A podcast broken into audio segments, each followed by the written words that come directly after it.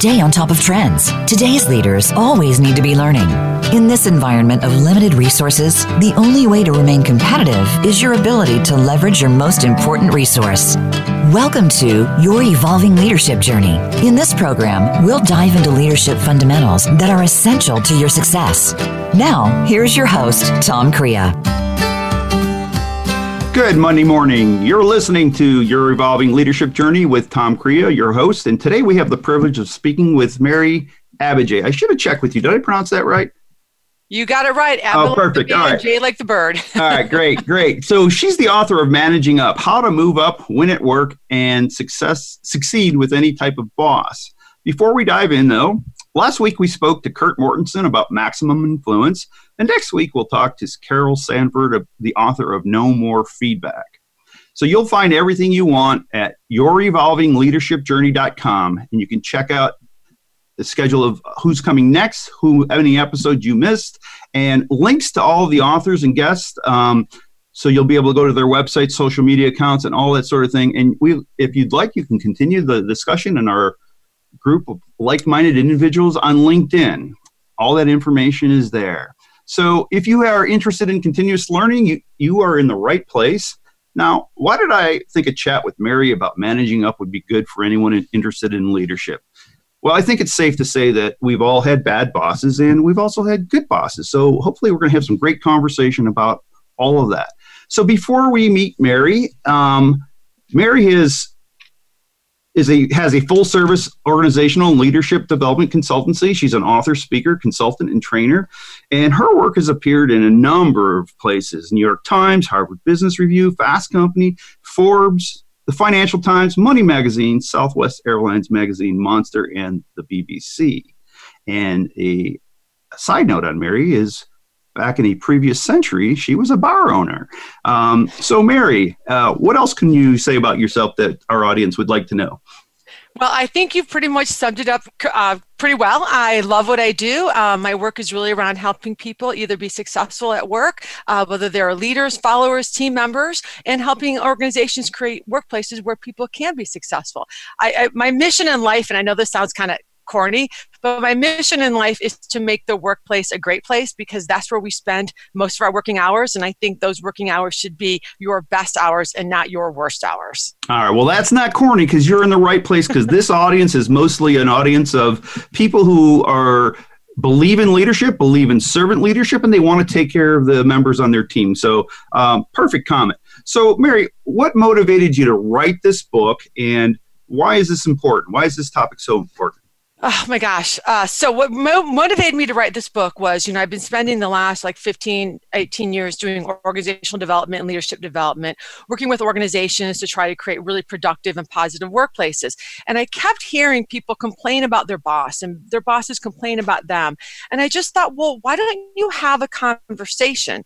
And so as I started really digging into it, what I discovered was we spend an inordinate amount of time teaching people how to be leaders, right? It's uh, uh, uh um, SHRM says that we spend $85 billion with a B on leadership development. Yet at the same time, uh, uh, poor bosses or poor relationships with our bosses tend to be one of the main reasons why people leave organizational life tends to be one of the main reasons why people uh, while there's low morale and low engagement because clearly not everyone's gotten the servant leadership message and also that we um, that 75% of americans are you know, complaining about their boss. The boss is the worst part of their day. So I thought there's a mismatch here. So I did some research and I found that there is like millions of books and articles and resources on how to manage down, like how to lead people. But there was maybe 12 books or resources on how to manage up, like how to take that part of the relationship uh, and manage that. So that that really was my impetus was to really help people realize that no matter what kind of boss they have uh, that they could have some control over that situation that they can control their career uh, and that they can make the relationship work. Because i loved what you said in the beginning like we've all had good bosses we've all had bad bosses and the key part of that statement is we all have bosses. Everybody has a boss. And no matter how high up you go, you are still going to have a boss of some sort. Even those of us who own our own companies, we have now bosses called our clients, right? So it's always understanding that managing up is both part of our leadership journey and part of our professional development journey. Well, thank you very much for that response. Now, look, if you've just joined us, um, and you have any questions you'd like to call in, our number is 866 472 5790. Again, that's 866 472 5790. Okay, Mary, so let's dive in a little further. And what is managing up? You like to call it man up in your book, which I thought was pretty cool, but go ahead. yeah, so we call so managing up is really first of all, let me tell you what it isn't, Tom. Managing up isn't sucking up. It's not about being a sycophant. It's not about kissing someone's butt. It's not about licking someone's boots. That's manipulation. Managing up is about consciously, choicefully, uh, uh, working well with the people that are higher above you in the food chain, building those relationships that matter so that you can succeed, they can succeed, and the organization can succeed. It's a threefer. It's not about just you.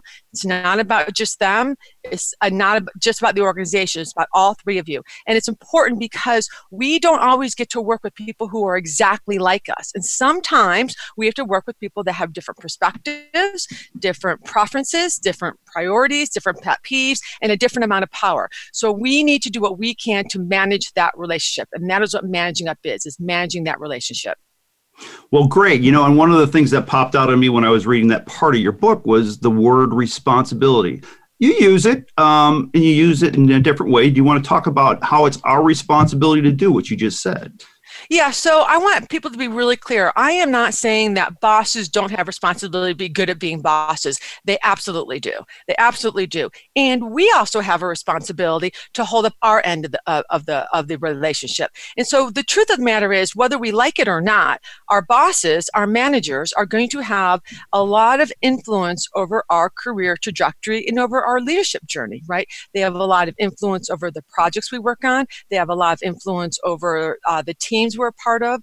They have a lot of influence over our exposure in the in our organization and in our So that relationship matters a lot, right? Uh, the other thing that matters is that our careers matter. Like everybody has to take responsibility for their own career trajectory. They have to take responsibility for being captains of their own career.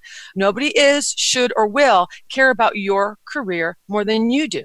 And if part of your career success means having a good, robust, authentic relationship with the your boss, then we have to do what we can on our end to make that happen. Because the truth is, whether we like it or not, um, the truth is whether we like it or not we cannot change other people all we can do is, is uh, control our reactions our actions our words our thoughts our deeds and we may not like to admit it, but we all kind of like the way we operate, right? Like I like the way I operate. That's why I do it every day. Uh, and so when we are faced with somebody who operates differently than we do, uh, maybe has a different style or different needs or different priorities, we tend to get a little judgmental. We tend to get a little frustrated. We tend to get a little annoyed. And when we do, we tend to get judgy about the other person. And my message is don't get judgy. Figure out who they are and figure out what you can do in order to make that work. Well, great. So not only so one of the things that um, strikes me as you were saying that is not only are you trying to manage up and you're trying to learn these different styles and different communication behaviors and patterns of the people that are above you. Uh, what about taking that same lesson and working with the people who report to you? So it kind of works both ways, and uh, and I just think it's a win-win and as you say in your book, a win-win-win in another, uh, perhaps in another area. But um, what about that, working both up and down the chain, and how that's important to do it both ways? Yeah, now I love that you said that because what I, you know, the thing that's been so surprising for me about this book is that so many managers are are looking at and going, "Oh my goodness!" Like am I, first of all, one of those managers? And then I always say to them, are you making it easy for people to manage up to you, right? So we want to, when we are managers and leaders, we want to make sure that we are being as transparent and as clear about our needs, our wants, our expectations, our preferences as we can so that we can help people adapt to us. Now, the other thing that's important is that really great leadership um, uh, is, in my opinion, is leaders that will take the, a look at the people that they are leading or managing and they will look at them for who they are as individuals. So tom i see these are your strengths these are your uh, preferences, your priorities. I'm going to do I'm going to try to be adaptive to you as possible so I can bring that the best out in you. And that's really what we want to talk about. The same skills that will make you a great manager managing down, uh, having those adaptive relationship skills are the same skills we want to use with people managing up. So it works both ways. So absolutely. We always want to be thinking about how we are managing up, how we're managing down, and how easy we are making it for other people to work with us. Well, thank you for that. And when I talk about the, the a similar topic or this topic uh, to my audiences, I always talk about it's about building relationships, and I like to use this analogy um, where I say look, if you're trying to build a relationship, it's about building a bridge, and you can't go into it with a 50 50 attitude. It's got to be more. And, you, as the leaders, um, our listeners, you, you, as the leader, you need to go more than 50%, at least initially, to have that overlap because we're all human. We all are prone to errors and we're going to fail. And if we go in with a 50 50 attitude, that bridge will never form. So thank you for that. And just one more comment on what you were talking about. I, I'm not sure you mentioned this, but you talked about in your book about how choice is empowerment. Yeah. Um, choice is empowerment. I see all too often, maybe that's because I do a lot of work in the federal government, but I see a lot of career victims out there. I see a lot of people that complain about their career, they complain about their boss, they complain, they complain, they complain, and they don't do anything different. And so, what I'm here to say to people is you always have a choice. Managing up is a choice, right? And I don't care if you choose to do nothing differently. All I care about is that you are actually choosing. Because when when we don't choose, when we just allow ourselves to become negative or frustrated, then we get trapped by our amygdala, right? Our reptile brain takes over and we go into fight or flight. And that is not being into choice. That's being into victimhood. So I want people to be able to look at their bosses, look at any of their situations in life and be choiceful. You know, I'm very struck because the Buddhists say that when we're struck with something difficult, we have three choices. Uh, we can choose to uh, accept the situation, which means to accept it with uh, without rancor, without bitterness, right? They'll accept it and be okay with it. Um, or we can change the situation, right? So we can't really change other people, we can request things differently from people, but we can change how we interact with other people. And then the third choice is something difficult is to leave the situation. And I think far too many people stay in jobs or in relationships in general that aren't serving them. And so I want people to be empowered to understand that they do have a choice when faced with uh, any difficult situation. And one of those difficult situations may be you and your boss just aren't in sync. Perfect. Well, that's a great segue into my next question, which is, all right. Well, how do we go about changing the situation? But before you, we get into the the the core of your book, if you will, um, do people resist the idea of managing it up, and if so, why? Yeah, so I love that you asked me that. So, yeah, they resist for a couple of reasons. One way that they resist, uh, so when I do my workshops, I say to people, um, you know, so we're going to talk about the F word for a minute. Let's talk about the F word. And everyone's like, oh, yeah, let's talk about the F word. And then I disappoint them by telling them it's not that F word. And so I've probably spoken to probably over 150,000 people at this point, and I have them guess what the F word is. And I've had four people guess. And the F word, four people have like 150,000. And that's because the F word I'm talking about is followership, right? Being a follower. And whenever I say that word in these audiences, people just groan. You can hear an audible, oh. Because in America, we don't like to think about ourselves as followers. We are all leaders. We preach it, we teach it, we hit everybody over the head with leadership. But the truth is, if everybody's leading all the time, who is following, who's getting the work done. At any given time in organizational life, we are playing both roles, uh, leader and follower. We are helping execute a vision that was handed down. So I'm trying to get people to understand that being a follower is the yin to the yang to being a leader. You can't have one without the other. And people in America, especially, tend to conflate being a follower with being a patsy or being a pansy or being powerless. And I don't think that's true. I think that if we can reframe the leadership follower relationship, much like servant leadership does, into a relationship paradigm, then we can understand that we all have agency. We all have choice within that. So that's the first thing that people resist is understanding that we have to play both roles. The other ways that people will object is they will think, you know, well, it's not right. You know, my boss should do this. My boss needs to be a better communicator. Uh, it's not right that he's getting paid to do that job and I'm doing it for her. Uh, it's not, you know, it's inauthentic. They get all caught up in uh, woulda, coulda, shoulda, woulda, coulda, shoulda. And I say to them, you know, you're right. Your boss should be better at his or her job. Your boss should be a better communicator. Your boss should do the job that he or she is being paid to do. But if they don't, then what are you going to do? You can't change them. So then you have to think about what else can you do so that you can succeed, they can succeed, and the organization can succeed. And the other thing that people often object to is um, that's going to take extra effort.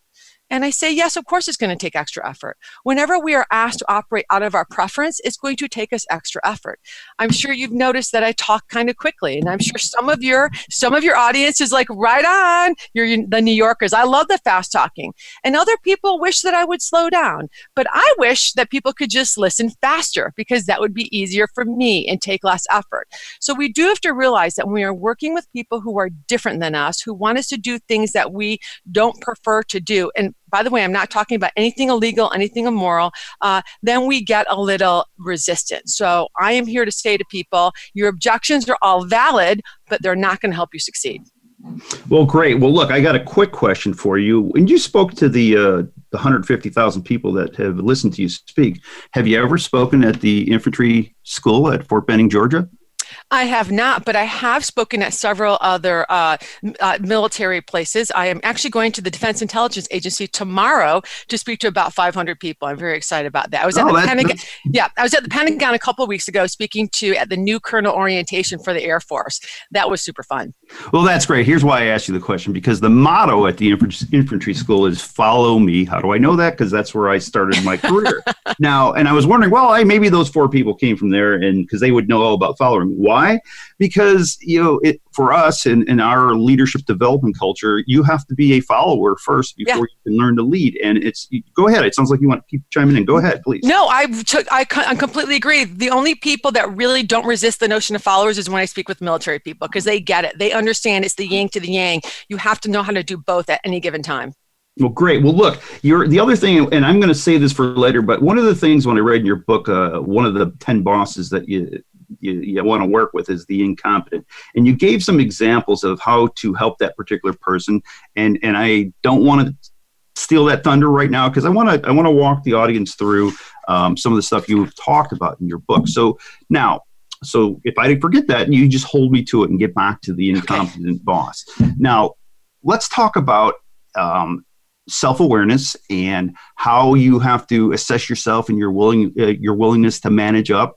And you you make this. I think your your title or subtitle says "Stop complaining and start winning." And you go through the steps of um, how does one manage up? Could you walk us through that, please? Yeah, so it's pretty simple, actually. And, you know, the listeners are going to be like, duh, when I tell you, but it's funny how often we forget this, right? So the first step is to really take a look at who your boss is, who your boss really is, not who you wish they were, but who they, who they really are. And I want you to do this without judgment, without rancor. I want you to just notice, right? So take a look at your boss's preferences, how they like to work, how they like to communicate, uh, how they want to, uh, what's their pace? Uh, what what are their priorities? What's important to them? What are their strengths? Where are their weaknesses? Really get a good look at who your boss really is without judging. Because once we start judging, then we narrow our ability to like uh, think creatively. Just notice. Then you have to notice like who you really are. Like and not and you know I gotta say gotta say Tom, we are not as self aware about who we are as we think we are. So get a good honest look at who you really are. Don't judge yourself either. Uh, you know how do you like to communicate? Communicate. What are your preferences? What are your priorities? How do you like to work? What are your pet peeves for goodness sakes? And then you take then you take a good look at who you are who your boss is and then you get to assess the gap. And when you're assessing the gap that's when you have to be in choice because we can't change who our boss is. Like you can't change the fact that i speak really quickly. You can ask me to slow down uh, but then you get to decide in that gap what could you do maybe a little more of maybe a little less of, maybe a little differently in order to align your work style with your boss's work style. And that is really at the heart of managing up. Being choiceful and thoughtful about what are some of the things that we can do more of, less of, or differently to align to uh, work better with the boss. or our colleague or your spouse or the people below you. It works up, down, and across. Exactly. So I want to ask you to play along with me again. Let's okay. say you, you, invited me to your house and I'm I call you up and I say, Mary, I'm having trouble getting there. What's the first question you're going to ask me? Where are you now? Exactly. So I want to I just want to summarize what Mary just said in, in a slightly different terms. The first question I would have said was, well, who am I? Where am I? Who am I? Second is, where are you going? And that is, in this case, your relationship with your boss. And then the third, uh, her third point is assess the gap is, well, how am I going to get there? So if you want to say some more, please do. If not, I want to move on to innies and outies. I love it. I love that. Let's move it, baby. Okay. So innies and outies, that's uh, her, Mary's uh, way of saying introverts and extroverts. And we're talking about communication styles. And she touched on this just in her last segment as well about assessments, uh, being self aware. And I'm a big believer in pretty much any assessment. If you can get the opportunity to take an assessment and learn more about who you are, by all means, do it and I just think they're great. So Mary's got um, in this section of innies and outies, and how do you get into assessing your boss's work style, personality. Um, she's got four different styles, which are similar to what I use in the DISC index. So with that, I'm just going to let her go ahead and talk about the four styles. And yeah, no. So I love, I love uh, assessments too. And you know, I think one of the th- great things about them is they're not the end all be all. Like we don't mean to label people. I'm sure you don't either. But it gives you a window, a, uh, a window as to people's workplace preferences, right? Because we tend to have workplace preferences. We tend to have uh, styles and personalities, and we tend to use, uh, we tend to lean one way or the other on those. And the other great thing about assessments, if you can take them or use them, is it gives people in organizations a nice framework to talk about differences that feel a little safer. You know, it's a little bit safer to be able to talk about that. Um, all right, so should we start with introverts and extroverts, the innies and the outies? Please, Leah, go okay. ahead. So I start with this one because this is a basic kind of human preference. And I'm always shocked at how much it shows up in organizational life. I'm always shocked by how much it shows up in the stories we make up about each, each other, right? Um, so let me just talk about introverts first. So um, uh, the basic thing. So introversion, extroversion really play oftentimes a large role in two important workplace dynamics. One is our source of energy, right? What energizes us, how much energy we have for the interactions with others, and two, uh, our communication style. And so you want to make sure that you understand both yours and your boss's preferred communication styles and your source of energy, uh, because you don't want to be the person that's de-energizing your boss, or if you're the boss, de-energizing your people, because they will avoid you like the plague. So introverts tend to get energized from within, right? We know this uh, from our own world of thoughts, our own ideas. Uh, we spend it tend to spend a lot of time alone. Uh, introverted bosses are probably not walking around going, "How you doing? How you doing?" They're probably not popping into your office. They're probably sitting right next to you and emailing you instead of talking to you. Like so, there's a lot of different ways that introverted bosses show up, right?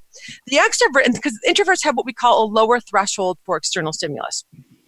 The extrovert boss probably is uh, walking around engaging. They are probably building relationship. They're probably much more, they're probably sharing information. Uh, extroverted bosses have a higher threshold for external stimulus, and they also do this thing called external processing. So extroverts tend to process externally, meaning they think out loud and they think better when they think out loud, which to the introvert is a crazy notion, right? So understanding which one your boss is and which one you are can be really important important because you want to make sure that you are uh, understanding the communication style preferences and you're not misreading or mislabeling how they're showing up in the world. Great. Well, look, that what she was saying the whole time was about understanding it, and it goes back to who am I, where am I going, who, yep. who's the boss, and and how are we going to get there? How are we going to make this uh this relationship work? How are we going to build that bridge? Um, so, do you want to get into the actual um, four styles deep more deeply, or, or are we good with that? Uh, no, I think those are the, so I so yes, but let's talk about just finish up about how you can work with an introvert extrovert better. Okay. Um, okay. so if you have an introverted boss, and if you're an extrovert, the thing you need to know is that um, you're not going to change the introverted personality. So if you have an introverted boss, a couple ideas for you is you're going to have to be proactive about really reaching out and and scheduling time with them. Like if you're going to wait for your introverted boss to uh, reach out to you and get on your calendar, you, you may be waiting a really long time. So be proactive. Don't take it personally that they're not reaching out. They are assuming you are fine unless you reach out. So schedule meetings with them. Now, they may cancel half those meetings, especially if they're at the end of the day, but don't worry, you can still schedule more. Uh, when you get with your introverted boss, let them know ahead of time what you want to talk about. Introverts tend to do more internal processing, so they want to they they want to actually know ahead of time what you want to talk about so they can think about it and be more prepared. And then if you are a raging extrovert and you're working for an introvert, I want you to remember the word wait. And wait stands for why am I talking? if you are just talking to fill up space when you're with an introvert, you can stop because that sort of space, that sort of chit, idle chit chat, uh, is going to be annoying to the to the introvert. Um, I was doing this session with this global financial firm, and after we talked about introversion, and extroversion, this m- woman jumps up and says, "Oh my God!" I think I've been annoying my boss for the past like seven years. And I said, Oh my God, is your boss here? she goes, Yeah. And she points to the CEO of the organization. And I hmm. said, Sir, has she been annoying you? And he said, Dear God, yes, because she was this extrovert that just kept chit chatting at him all the time. And so he started to avoid her. Anyway, those are some a few tips for the introvert. Now, if you have an extroverted boss is sort of the opposite. So what you have to do is you want to uh, take some time to build that relationship. You want to you, the extrovert wants to kind of know who you are. They want to they want to hear from you. So introverts need to speak up a little bit more, share their ideas, even if they're not perfect. The other thing you want to do when you're talking with an extrovert is to realize that they are going to um, um, uh, uh, extrovert externally. So they are going to kind of brainstorm out loud. So you want to be that sounding board. You want to like help them uh, hear them out and help them craft their ideas. And then you want to make sure that you're recapping to make sure you're on the same page with an extrovert because their conversation could go all over the place in one conversation. But it can be very helpful to the extrovert if you're that person that helps them process. Uh, and instead of running away from the energy, you have to kind of go towards it and embrace it. Perfect. Well, look, for the audience, uh, if you would like to place a phone call, we've been talking with Mary Abbajay, the author of Managing Up How to Move Up, Win at Work, and Succeed with Any Type of Boss. Our number is 866 472 5790. Again, that's 866 472 5790. So we're going to wrap up our first uh, segment here and we're going to take a short break. And when we come back, uh, we're going to talk about those 10 bosses that she writes about in her book that are difficult. And so thank you very much for all that, Mary. And we'll be right back after our break.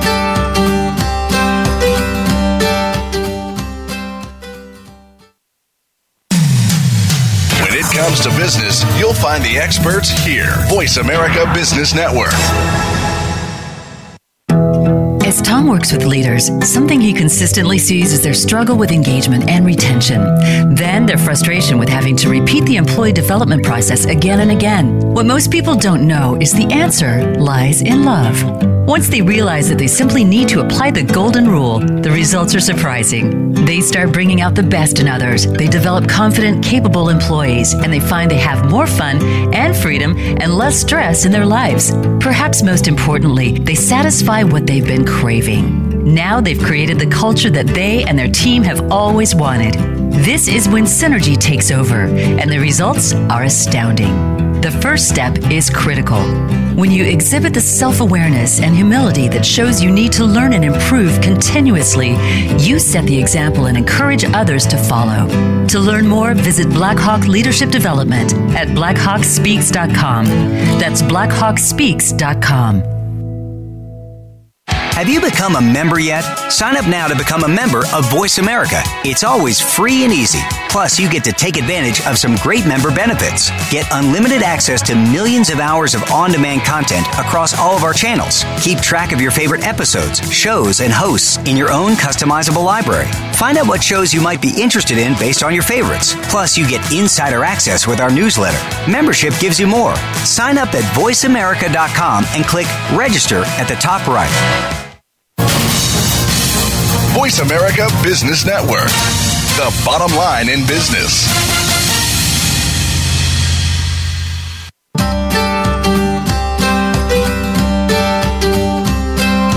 Listening to Your Evolving Leadership Journey. To reach the program today, please call in to 1 866 472 5790. That's 1 866 472 5790. If you have questions or comments about the program, you may send an email to tom at blackhawkspeaks.com. Now, back to Your Evolving Leadership Journey.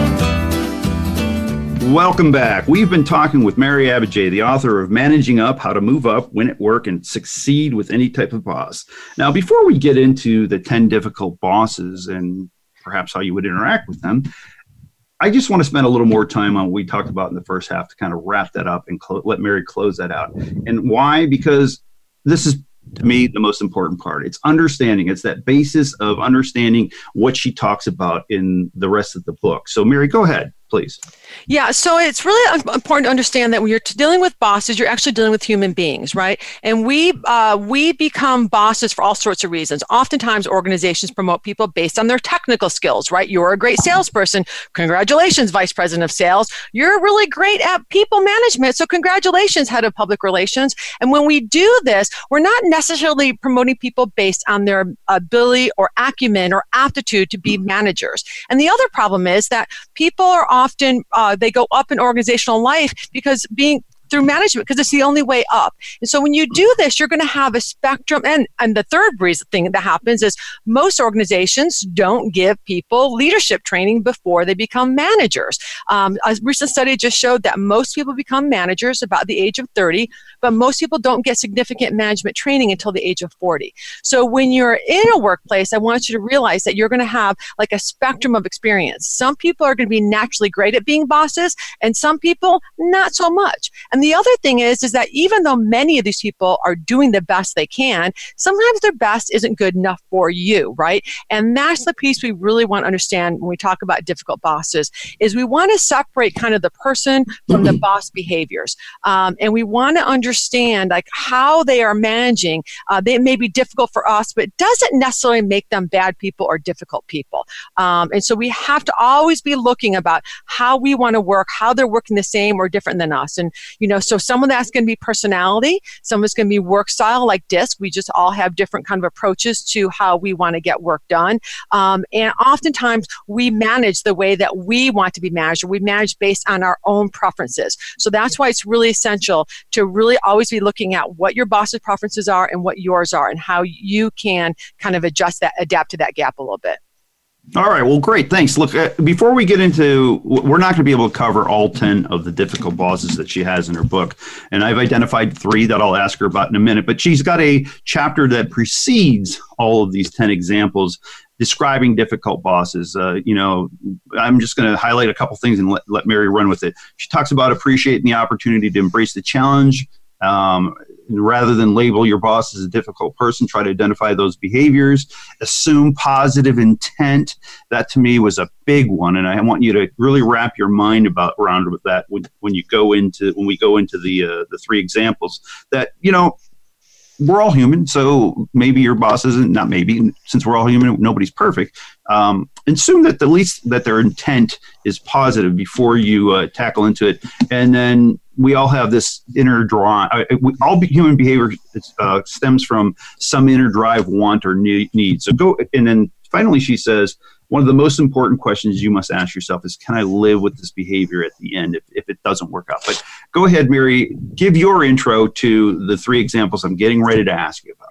All right. So, um, assuming positive intent is so huge, because here's what happens: we judge people based on we judge ourselves based on our intention, and we judge other people based on their impact, right? And when we see impact in others that we don't like, like when their behavior annoys us or offends us or whatever, we immediately assume their intention. Uh, we immediately not only assume their intention, we assume their intention is bad. And once we've assumed that someone's intention is bad, we make the fundamental attribution error, and we assume their character is bad. But we don't do that for ourselves. And once you assume someone has bad character, once I label you, Tom, as a micromanager, because maybe you asked me how my project was going, then everything you do, my mental model will label you, then everything you do, um, I, I will see through that lens. And on top of that, I'm also going to make up a story in my head about why you're a micromanager, right? And then everything comes through that little narrow lens. So the ability to assume positive intent is going to widen your lens to understand that people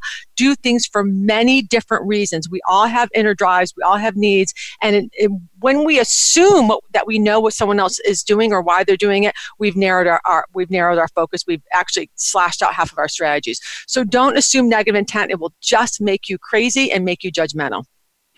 Interesting. I'm glad you brought up the first example that I want to talk about, the micromanager. I'm going to rewind into my history as a in my leadership roles. Uh, I would argue that those people who did their jobs effectively never ever would think of me as a micromanager. Why? Because I let them run with what they had to do because I had trust and confidence in their abilities. However, comma, if I didn't, I was a lot more into into your work or closely aligned with you what you're doing, following what you were doing, and then maybe you thought I was a micromanager. So with that, let that be our segue into what you want to say about the micromanager, the strategies to manage somebody like that, perhaps me in that case, and go ahead. I love that you admitted that because that is true. So the, the thing about micromanaging is, you know, human beings have neuropsychological needs. Like if you've studied the David Rock scarf stuff, like we have these neuropsychological needs.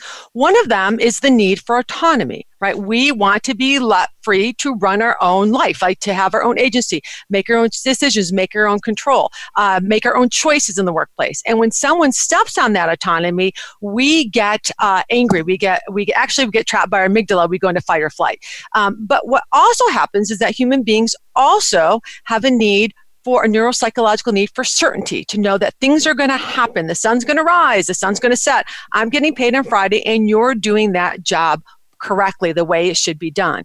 And when our manager's need for certainty bumps up against our need for my, for uh, autonomy, we're going to label it micromanaging when it, it maybe it is, maybe it isn't. But that's why this is such a big problem or such a big point of angst for human beings because we have two neuropsychological needs kind of duking it out. So what I say to people when you are feeling you're being micromanaged is I don't want you to take it personally. It's not about you unless you are the only person who's being micromanaged managed in the example you gave, then you need to take it very personally because this is about you and this is something that you are not giving your boss or manager that they need. And so when you are when you are feeling micromanaged, the, what you have to do is you have to realize this boss needs needs to build trust with you. And in order to do that, I want you to think about giving him or her a little bit more information, inclusion, and a little bit of control. So this means being proactive. Go check in with this boss. Find out what it is that they are looking for. Find out what success looks like. Find out what that project needs to cover. Like, don't just uh, push them away. Flood them with information. Give them constant updates. Let them have status reports. Let them check your work as you go uh, so that they can develop the confidence and the trust that you are doing things the right way. The thing you do not want to do with the micromanager is resist their need for certainty. You will not get your autonomy until they have their certainty that you are doing the job right. And this is going to annoy the heck out of you. I'm not going to lie. It's going to take you extra effort because you have to reach out so much. But I promise you, this is like the ounce of prevention is worth a thousand pounds of cure. You need to build trust with that person, and they're only going to trust you once you have proven yourself to be doing the work the way they want it to be done. End of story. Stop resisting and start giving them what they want they will let go. If they don't let go, then that's a whole different problem. Well, let's assume for the sake of argument that that I was a decent boss and that my need for certainty you, you hit the nail on the head i needed to know that yep. whatever that task was was going to be done effectively or to to our satisfaction or to the team's satisfaction so from a from a self-awareness perspective what are your thoughts on again assuming that i was right and i was decent about it and i was being fair you weren't living up to getting the task done to standard. What should the person do if they're not meeting the mark, if you will? The person or the leader. The, the person, not the, the person. Uh, well, the person needs. So here's where we get into like kind of the uh, that why we need to have good, strong relationships. So the person, if their manager isn't giving them the feedback, the person really needs to go and have a conversation with the boss. They really need to be proactive about that. Yes, of course, your boss should sit down with you and give you the appropriate feedback. Yes, of course, your boss is supposed to give you the guidelines and the guard the guardrails for success. But if they don't, then you need to go get what you need. You need to schedule a meeting and really find out. You need to go through what am I not doing right here? What could I do better? What could I do more of, less or differently? What are you looking for in this project? Just because your boss doesn't do that for you doesn't mean you can't go get it. It's your career. You need to take uh, charge of it and you need to take charge of finding out and getting what you need to be successful. See, now I love that. And I believe that's what, what attracted me to your book is that your your underlying theme and, and uh, belief in that it, you need to take responsibility for your life, your career, and your relationship with your boss. So, uh, great, thank you. Let's go on to another one, and that is the impulsive boss. Let me tell you why I picked this one. the reason I picked this is because we were taught like when a general officer would say something they were they were taught to be very very careful because if they said something then suddenly 6 months later I'll I'll I'll leave it there because your book highlights this uh, illustrates this perfectly so go ahead so the impulsive boss, and this is my personal nemesis right here. Like this is the one that I have trouble dealing with uh, because I am, you know, I'm a, I'm a, I'm a driver or a dominant on the disc. I am a NTJ, like I like to get stuff done. And so the impulsive boss is the boss that's coming in and every day there's a new set of priorities. You know, maybe they want XYZ in the morning and by the afternoon it's one, two, three. Or this is the boss that is, um, you know, goes to a conference and comes back with 10 new ideas that we're going to implement. And then the next day they're all gone. Uh, so you always feel like the stands are always shifting. You can't really get anything done and you're, you just kind of feel uh, disoriented. So the impulsive boss, um, it can be very challenging for people but you can also do some great things with an impulsive. So the first thing you want to do with the impulsive is is is again take down your your fundamental attribution error take down your judgment. Uh, it doesn't necessarily mean that they're crazy. Maybe they just want to get something done like try to get into that positive intent. Now whether you like it or not when you have an impulsive boss, your job is going to be to corral that impulsive energy into something usable, practical, practical and doable. It's a much better team sport than individual sport. So if you're working on a team, you guys should all be working together to do this with the impulsive boss.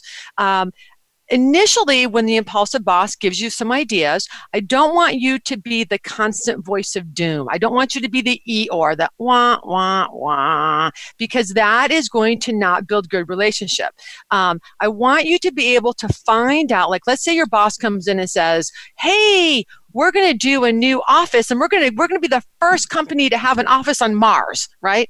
So instead of saying like that's the stupidest idea ever and NASA won't let us do it, instead try to find like the germ of what they're trying to do, the kernel of change or innovation they're trying to make and see if you can shape that into something different. So you could say, you know, that's a really interesting idea. And I'm not sure we can go to Mars, but maybe we could go to Phoenix. Maybe we could put an outpost in Phoenix. So the key with the impulsive is to remember the yes and, right? So accept their sort of crazy idea and then put some guardrails on it with and, right? So, yes, that's an interesting idea. And where does this fall in our priorities, right? It's their job to prioritize. Where does this fall in our priorities? That's a great idea and what are the resources you want to take from other projects to put into this project? That's a great idea and here are some challenges we might have to doing that and we could maybe do this instead. So you want to offer alternatives you want to be able to put guardrails on it you want to not be the person that's like that can't happen. You want to show that you're on the boss's side trying to make something cool, new cool happen and you've got to have do that within the realms of, of possibility Great. Now, look, uh, one of the things that, and I don't know if I'm crossing my wires here, but in your book, you talk about, first of all, Mary gives a bunch of different stories that illustrate these examples. And in one of the cases, and you're kind of doing this, uh, you had shared where the the um, the the person reporting to their boss would go back to the boss and say, "So I understand this is what you want. These are my priorities. One, two, three, four. And then it gave the it, it, opened the um, the opportunity for dialogue and for the boss to say, "Hey, well, look, well, no, that wasn't really wasn't my priority. I really didn't mean that." So, so they were able to reprioritize things yes. and rack and stacking properly. So, I don't know if I crossed the if, if that was on the um, impulsive, but um, either way, would you like to comment on? Yeah, that? no, that's exactly right. You know, so often, uh, you know, I read a study somewhere. It was in Harvard Business Review or somewhere, which said something like, you know, seventy-five percent of people resist asking their boss to prioritize their work, and that's just crazy. If you have an impulsive, it is you really do have to go into that impulsive boss frequently and say, okay, where does this fall in the priorities? Here's what I think are my priorities. Are am I still on tracking with you? Is absolutely what you need to do with impulses because they are going to change their mind a lot. And so helping them understand what where you what what the priorities are and what they're asking for you is very important. So you want to make that a regular regular conversation with the impulsive. Great. Now, thanks. Now, look, I'd like to say, or uh, when I when I reflect on my Army career, for the most part, I had good bosses, and uh, I didn't like them all, um, but they were good bosses. But there was one that stands out. It was wasn't a good boss, and there's always the, the least. And I couldn't really determine whether this individual was a pushover or incompetent. So I'm going to do a twofer here and ask you to speak about both of those as my third example yeah, you know, I love that because they're so similar in how they show up, right? Um, and I, I, would actually probably say a push a pushover is an incompetent as well. Uh, so pushovers are the people that um, that are, that will change their mind based on the last person thing somebody said. They don't st- stand their ground. They certainly don't like stick up for you. Like when they get heat from above, they'll throw you under the bus. Like there, there can be very difficult. Um, and incompetents are incompetent for a whole host of reasons. So the thing about both of these is, first of all, to have. Well, let me take the pushover first. So. Um, with a pushover, you're not going to change who they are, right? So you want to be able to bolster them a little bit. So do what you can to really spell out for them the different situations in decision making. Um, do what you can to like let's say they have to decide between x and y. Really sit down with them. Don't expect them to know it. And really bolster what it is. If you're, recommending y really make sure you outline all the reasons why you want to do Y and all the reasons why you want to do X. You're going to have to have a lot of conversation with this boss. You're also going to have to be very uh, environmentally aware. Who's going to push the boss into different directions? And so make sure you understand where those people are coming from as well. Uh, making sure that you understand, like, oh, well, I know Tom's going to tell you to do X, but here's why X isn't going to work. So you got to really bolster them up, help them build a backbone, help give them the confidence in their decision making. Um, and you're also going to have to, if you're a pushover, it's also a great opportunity for you to. Um, uh, kind of accept a little bit of informal leadership with your team, right? So show the rest of your team that you can be relied on and counted on to follow through and like stick up for people. Great. Now, look, uh, in my case, this particular boss, I felt like I tried all of that. Yeah. And just nothing seemed to work. And it's going to lead into the last part of your book. But uh, before we get there, um, in this case, I knew I was going to leave because in the Army, you rotate every uh, 18 months, two years, just depending on the assignment. So I knew I was going to leave. So I don't know if you want to talk on that when you feel like you've tried everything and go right into towards the end of your book where you say, when is it okay to quit? Yeah. Um, yeah. So that's the thing. You always, so it's, it, first of all, it is okay to quit. I want people to know that. Um, and uh, you want to make sure that you try, like, you don't want to quit at the first sign of trouble, right? You need to develop a little grit. You need to really practice your adaptive uh, relationship strategies. You want to really see try as much things as you can do to get it to, to make it work. But there are going to be times where no matter what you do it just doesn't work.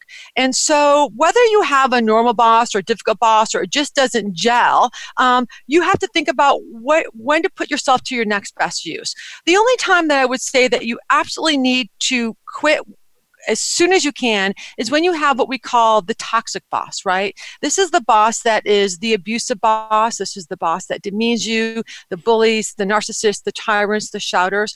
And should you find yourself in a toxic situation, I really am here to tell you that you have to move on. Uh, there is no managing up to a toxic boss. The best you can do is manage yourself out of that situation.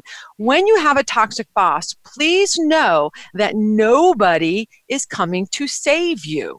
HR is not coming to save you. Mm-hmm. Most HR companies are don't have that power to save you. Most HR companies are set up to protect the organization, not for you. So if you're working for the toxic boss, I want you to think long and hard about how long you can survive.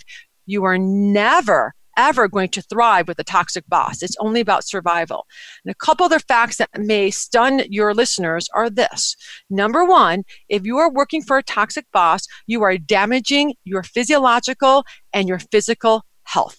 Uh, people that work for toxic bosses are uh, have an increase, a 60, 60% increase in likelihood of stroke, of heart disease, and a whole host of other maladies. When you work for a toxic boss, it can take up to 24 months to recover hmm. from working for a toxic boss. The social psychologists and the health professionals are now likening this to PTSD, actually. You get almost battered spouse syndrome when you work in a toxic situation. And people, and this is a shocking fact, Tom, People who work for toxic bosses tend to work for them for two years longer than in normal situations. And the researchers have found that we do this because when we're working for a toxic boss, a couple of things happen. One, we are our emotional and our psychological selves get depleted, right? We get like hostage syndrome. We number two, someone's going to save us, like someone's going to make us. Happen is that uh, we're often in high meaning jobs. So we are happy about our jobs. We love what we do. And so we stay, so we stay with that boss for that amount of time. It's crazy. Yeah, that, that's really interesting. And the the other chapter, which I don't want to cover because I actually want to shift into something quite different. Um, she talks about the narcissist, and those are the people you'll want to avoid. But Mary, maybe this will give you an idea for another book because I'm sure you have the ability to write it. Um, what about the good bosses? What are the the strategies for working with the good bosses? the strategy for working with the good boss is you just get to do you. You get to be you. You get to uh, go in every day and it's fabulous right? And so strategies for working for with a good boss is to still like make it even better build that relationship. Really appreciate what is that good boss doing? Uh, pay attention to how that good boss operates because that good boss is teaching you how to be a good boss as well, or at least how to be a good boss for you. So really notice and try to emulate that good boss and, and talk with that boss about, you know, uh, what drives them, how are they doing it. So really take the opportunity to learn from that good boss uh, by having conversations. The other thing I want to say is even if you don't have a good boss, uh, everyone I've ever talked to about this has said, you know, or, people high in leadership said, you know, they've probably learned the most from their bad bosses than from their good bosses. Because even if you have a bad boss, you're learning about what you don't want to do as a boss. So there are learning opportunities on both ends. Well, look, let me tell you why I asked that question, and I suspect it'll be a better question for you or a better way to respond to this. Is that early in my career, I guess I didn't really understand um, I certainly knew what they wanted us to do, they being the big military, and that is take responsibility for your career.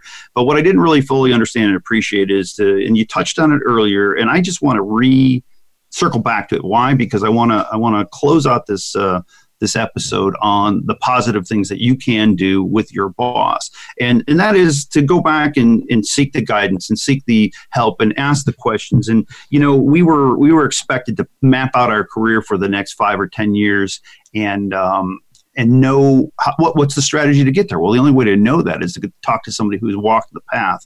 So I don't know if you wanted to comment on that, but uh, that was something that kind of was in the back of my mind as I was reading your book. I love that. What are your priorities? What are your pet peeves? Uh, how do you like to work? What can I do more of, less of, or differently in order to work better with you? I really do believe that we need to take control of our career and control of our relationships. And part of doing that is to actually ask people that we work with, like, what can I do more of, less of, or differently to work better with you? Where are my growth opportunities? Where are my strengths? Where are my weaknesses? So go have these conversations. They can be transformed transform transformative. And the other thing is when you have that conversation with your boss or your colleagues or the people that work below you, the hope is the other person will have the exact same conversation with you. So you can both learn how you need to what you can each do to work better to make both you, them, and the organization successful. It's really about building bonds, building relationships, and doing what we can to make ourselves successful, the other person successful, and the organization successful. All right. Well, thanks so much, Mary. We're we've got to wrap up now. We've only got about a minute left. I just want to say I appreciate all the insights. There's so much more in her book. You've got to pick it up. Managing up, how to how to move up, win at work, and succeed with any type of boss. Uh, you're listening to the Voice of America radio channel. It's another episode of Your Evolving Leadership Journey with your host, Tom Crea.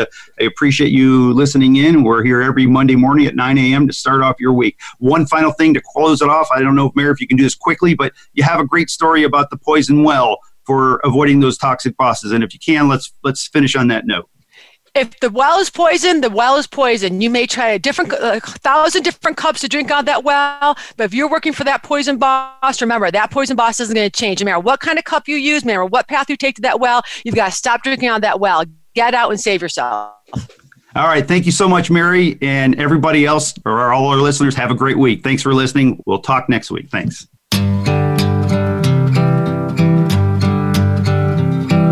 Thank you for tuning in this week to Your Evolving Leadership Journey. Be sure to join host Tom Crea for another edition next Monday morning at 6 a.m. Pacific Time and 9 a.m. Eastern Time on the Voice America Business Channel. And have a great week.